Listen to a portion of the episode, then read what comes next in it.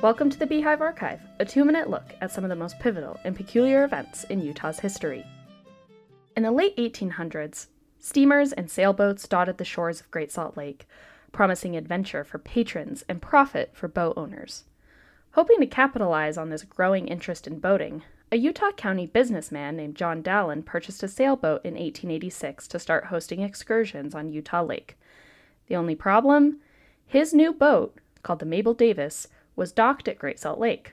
Dallin's journey to move the boat from one lake to the other would nearly cost him his life.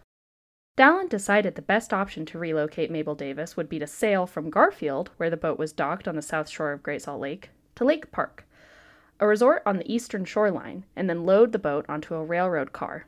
He confidently prepared for the solo trip, packing enough food and water for his journey aboard the Mabel Davis, and cheerily waved farewell to the handful of spectators who watched him cast off from the beach. Utah's lakes are more dangerous than they appear, and it wasn't long before the trip took a turn for the worse. Howling winds and large waves threatened the sailor and his boat. Unfamiliar with the shoreline, Dallin chose to drop anchor and wait out the storm. The anchor cable eventually snapped, and the boat was swept towards the rocky western shore of Antelope Island.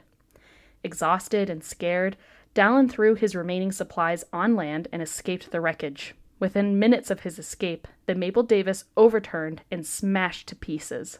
As the sun rose over the hot August morning, Dallin wandered the island looking for clean water.